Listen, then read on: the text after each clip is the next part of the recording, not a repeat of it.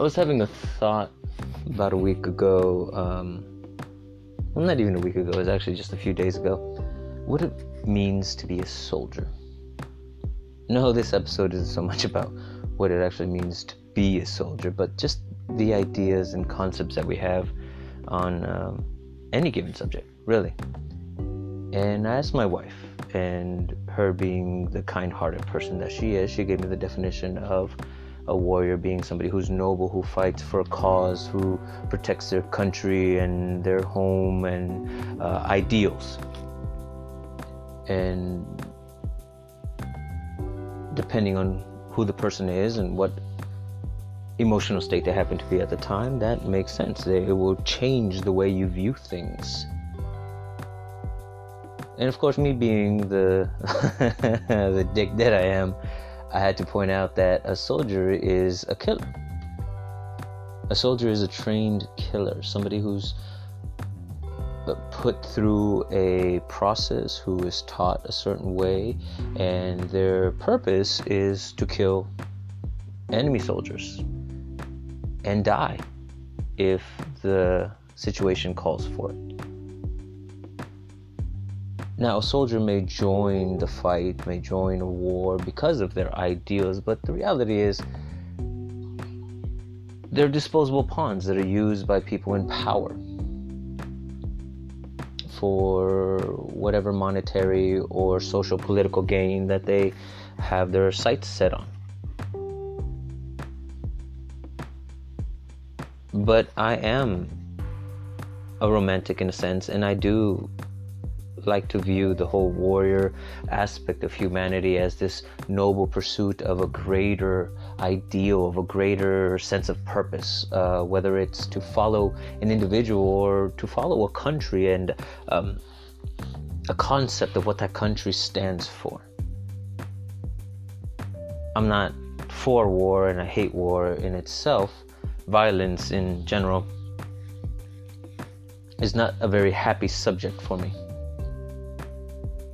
but I can respect a soldier. And I think we all do that. We all have our own little concepts and definitions about any given thing and any given point specifically, or I mean, not specifically, but uh, more importantly, of our own lives. We romanticize our past or we demonize our past, depending on the situation, uh, depending on how we feel in that moment when we think back of the things that we have experienced and the things that we have gone through. We either vilify an antagonist in our story or we vilify ourselves. By vilifying somebody else, we become the victim. We become the one that has suffered, that has survived some sort of uh, traumatic event, whether minimal or life altering. And when we vilify ourselves, we turn others into victims we become the monsters.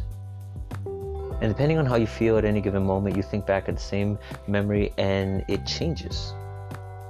We forget certain things. We remember only specifics that justify the way we feel. And it can be so detrimental to do so.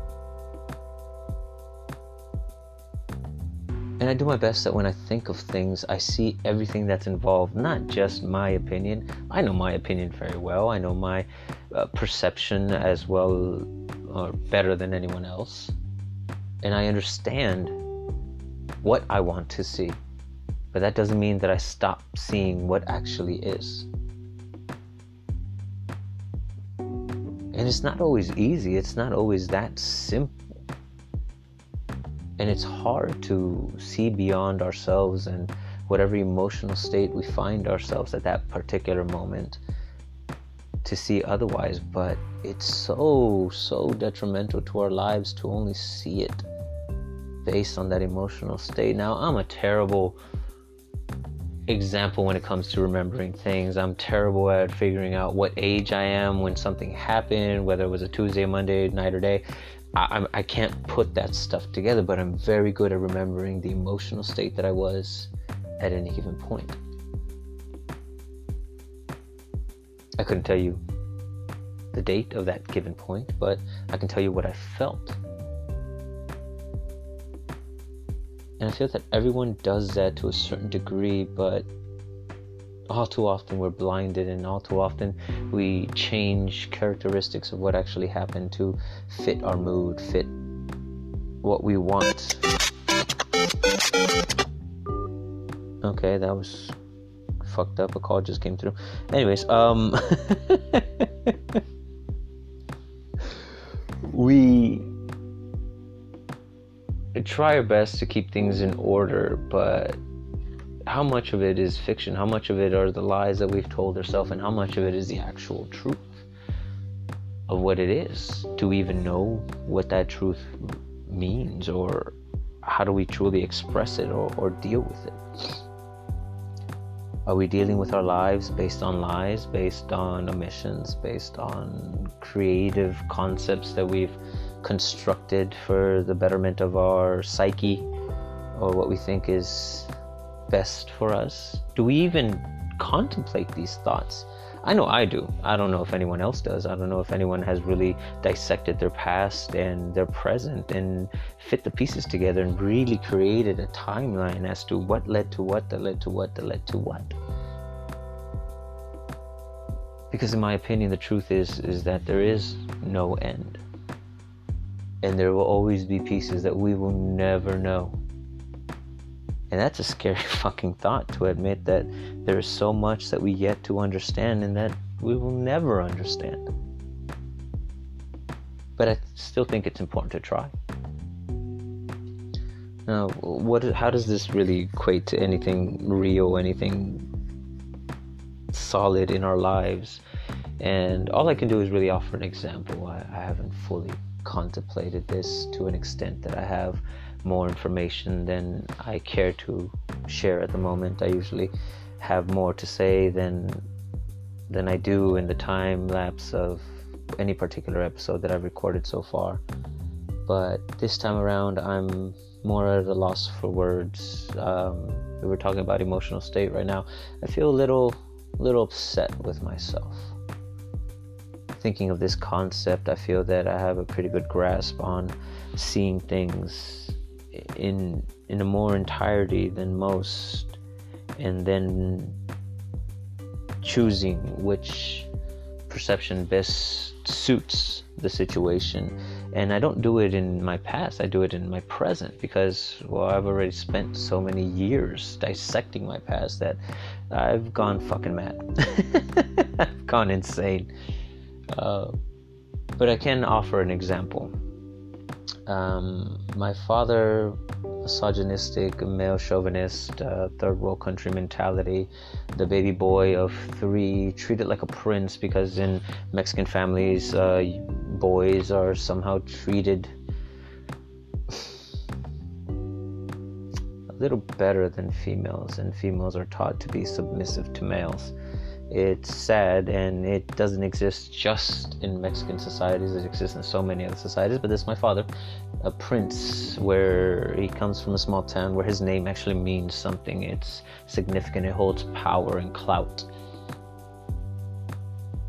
And this man, uh, now living in the United States, where he doesn't have that, where his only real sense of superiority comes in the form of fatherhood and husband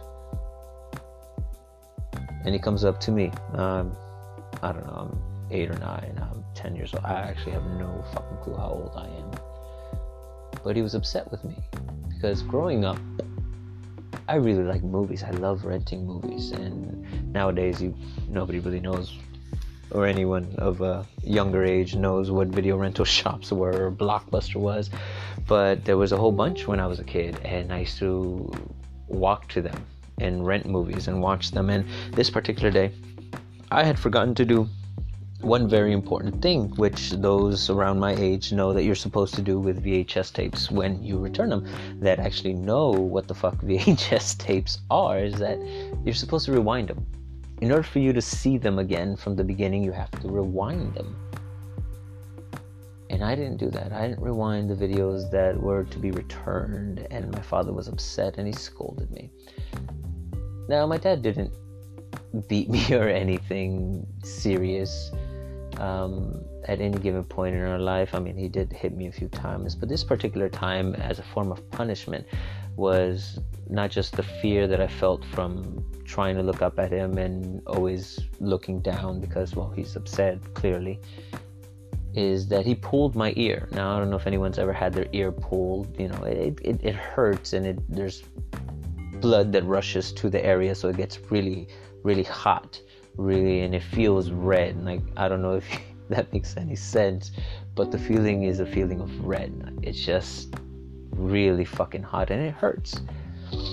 So he pulled my ear uh, towards the end of his scolding, and I stayed in the room and I rewound the tapes. And when I left the room, one of my siblings gasped, or maybe a couple of them gasped. Anyways, one of them eventually told me that my earlobe was bleeding. My dad pulled my earlobe so hard that he ripped it. And that hot sensation that I had, that I thought was just the pain from him pulling it, was actually the blood that was now covering my earlobe.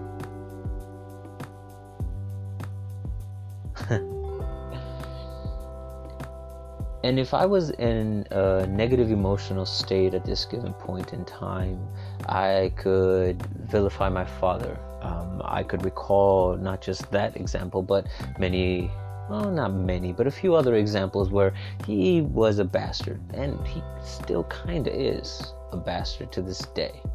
He, my dad's an asshole, but I love him to death because I don't find myself in a negative mindset and a negative emotional state that I continue viewing him as the monster that I once view him, viewed him as. I hated my father at one point in time, but emotionally, I was pretty fucked in the head myself. And what helped me get over it was forgiving him. Forgiving my father for being the dick.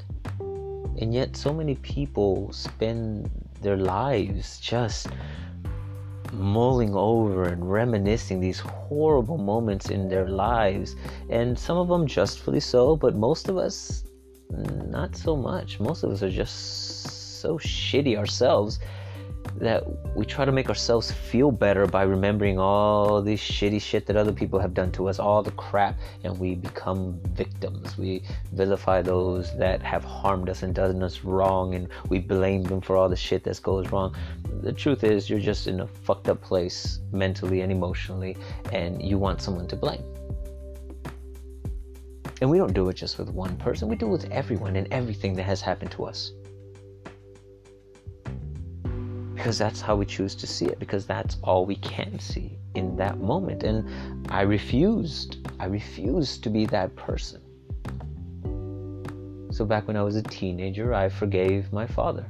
I didn't tell him until shit a couple years ago really. I'm 33 now so that was what uh, when i was 28 29 i finally spoke to my father and i told him that I, I forgave him for everything that he did and that i loved him at one point in my teenage years, I wanted revenge. I wanted to hurt him. I wanted him to suffer. But it was poisoning me. It was poisoning me because that's all I saw. That's all I cared to see. And the fact of the matter is, is that, yeah, my dad is an asshole. But we had good moments. And even if we didn't have good moments, together when I was young, I'm still where I'm at because I chose to be. I made the conscious decision to be here and to be happy. And no matter how much I may be upset with what he has done in the past, or not upset, or forgiven, or not forgiven, despite all that,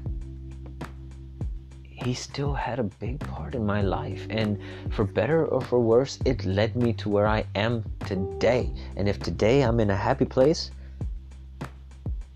meh, he wasn't all that bad. And he really wasn't. There were good moments that I had with my dad. I played basketball with him. We went places. They seem very rare even now that I'm in a happy place, but they were there. They were there and then I could be that person that only remember the negative, only remember the bad, only remember the ugly. But I wouldn't be doing it because that's all my life was filled with. I would be doing it because that's how I feel in the moment. And I want to justify it. I want to make sense of why I feel the way that I do. And I want somebody to blame and I want somebody to point a finger at. But the truth is, the mirror is really close. And we're just afraid to look at it and, and see the person who we really can blame, and that's ourselves.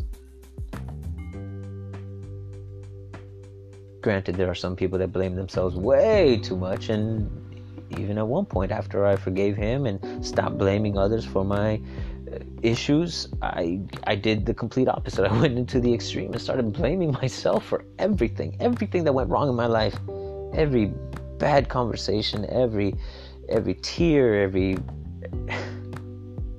every bad thought.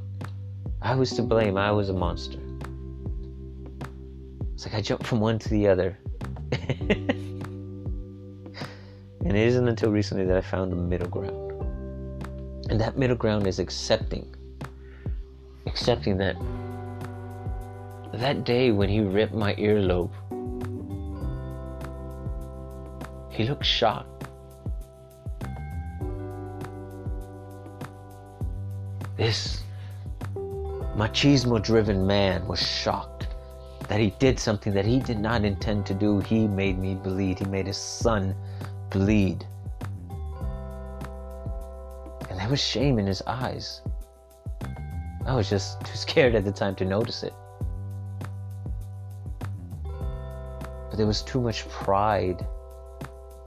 And I think there still is too much pride for him to admit that he went overboard.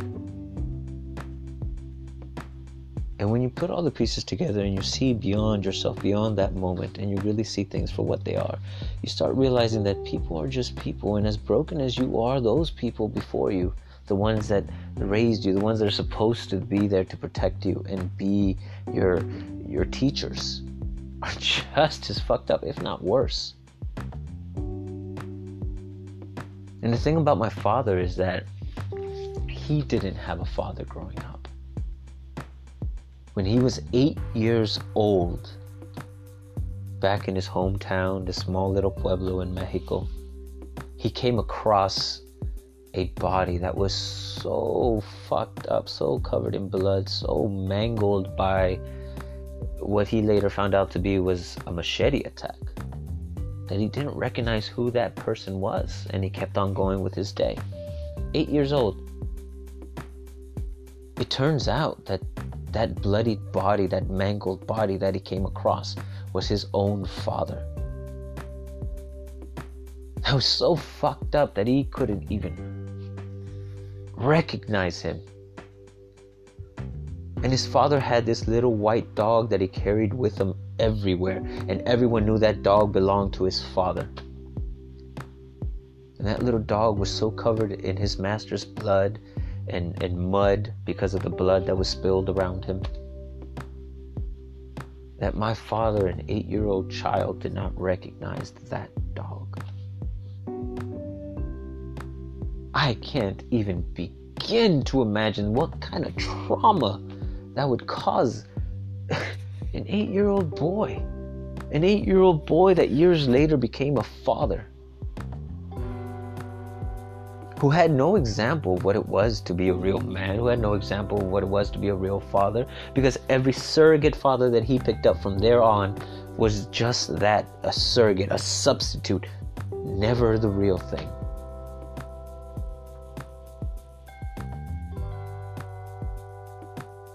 He's too proud to admit it. He's too proud to see it. And that's his flaw, not mine. It's not a reflection of me, it's a reflection of him. So, as much as I am capable of looking back and thinking of my dad as this monster, seeing things for what they really are has given me a perspective where I can't. Even if I hated him today, I couldn't look at him as a monster because he's just as beaten by the world as any one of us. Fuck, maybe even more. And despite all his mistakes, he did the best he possibly could. Maybe. I don't know. I don't I personally think he could have done a lot better, but that's only because I survived it and I can look back now. And I don't know how many people are capable of doing something like that. I don't know if I'm really capable of doing that. I don't know if I'm completely over it. I don't think I ever will. And I believe that's part of the truth, part of really seeing something for its entirety. Yeah, I see the bad, I see the ugly. I've experienced it and I know what it felt like. But that doesn't mean I have to live there. That doesn't mean that I cannot choose to view it as just one of those experiences that helped me grow, helped me become more. What I'm saying is that it's not wrong to romanticize the past, or it's not wrong to vilify people or even ourselves in a situation. I think that what is wrong is when we only do one or the other. When we only see a situation on one side, our side, our perspective. That's where we fall through. That's where we fuck up. And that's where we make shit worse for ourselves is when we can't see a situation beyond ourselves, beyond what's right in front of us. And take it in for what it actually is. And it's a melding of people, fucked up people, broken human beings with infinite potential, squandered because of the petty bullshit that we hold on to. And that we're not capable of letting go because of our egos and our prides. Because our selfishness and our need for validation and our want for acceptance and our desire for love. All these things get mixed up. And I feel that if we could possibly separate ourselves just just long enough just long enough to see a situation for what it is. Well then we can deal with it properly. And only then is it okay to romanticize the past and maybe omit a few things. Not forget not deny but maybe just not necessarily bring up all the time look for the positive. Whether that positive came 10, 15, 30 years in the future from that moment. But to be able to find it, I think that says a lot about our potential.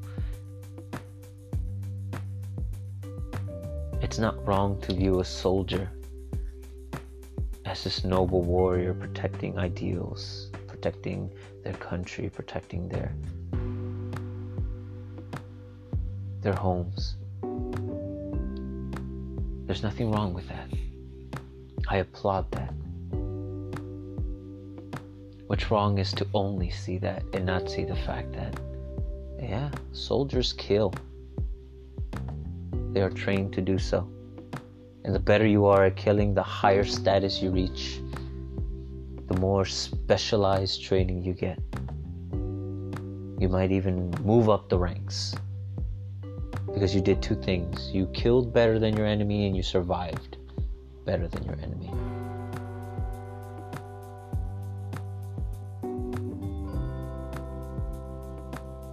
You can't just look at things one sided. Or I don't know.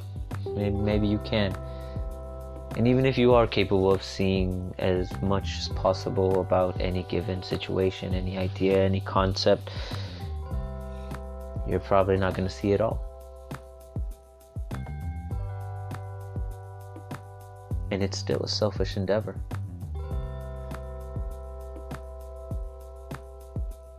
It's worked out so far for me. I hope it works out for other people too. But if it doesn't, sorry. I these are just my opinions. I got nothing to back them up. So I hope you have the balls to make up your own fucking mind about it and do something good with it.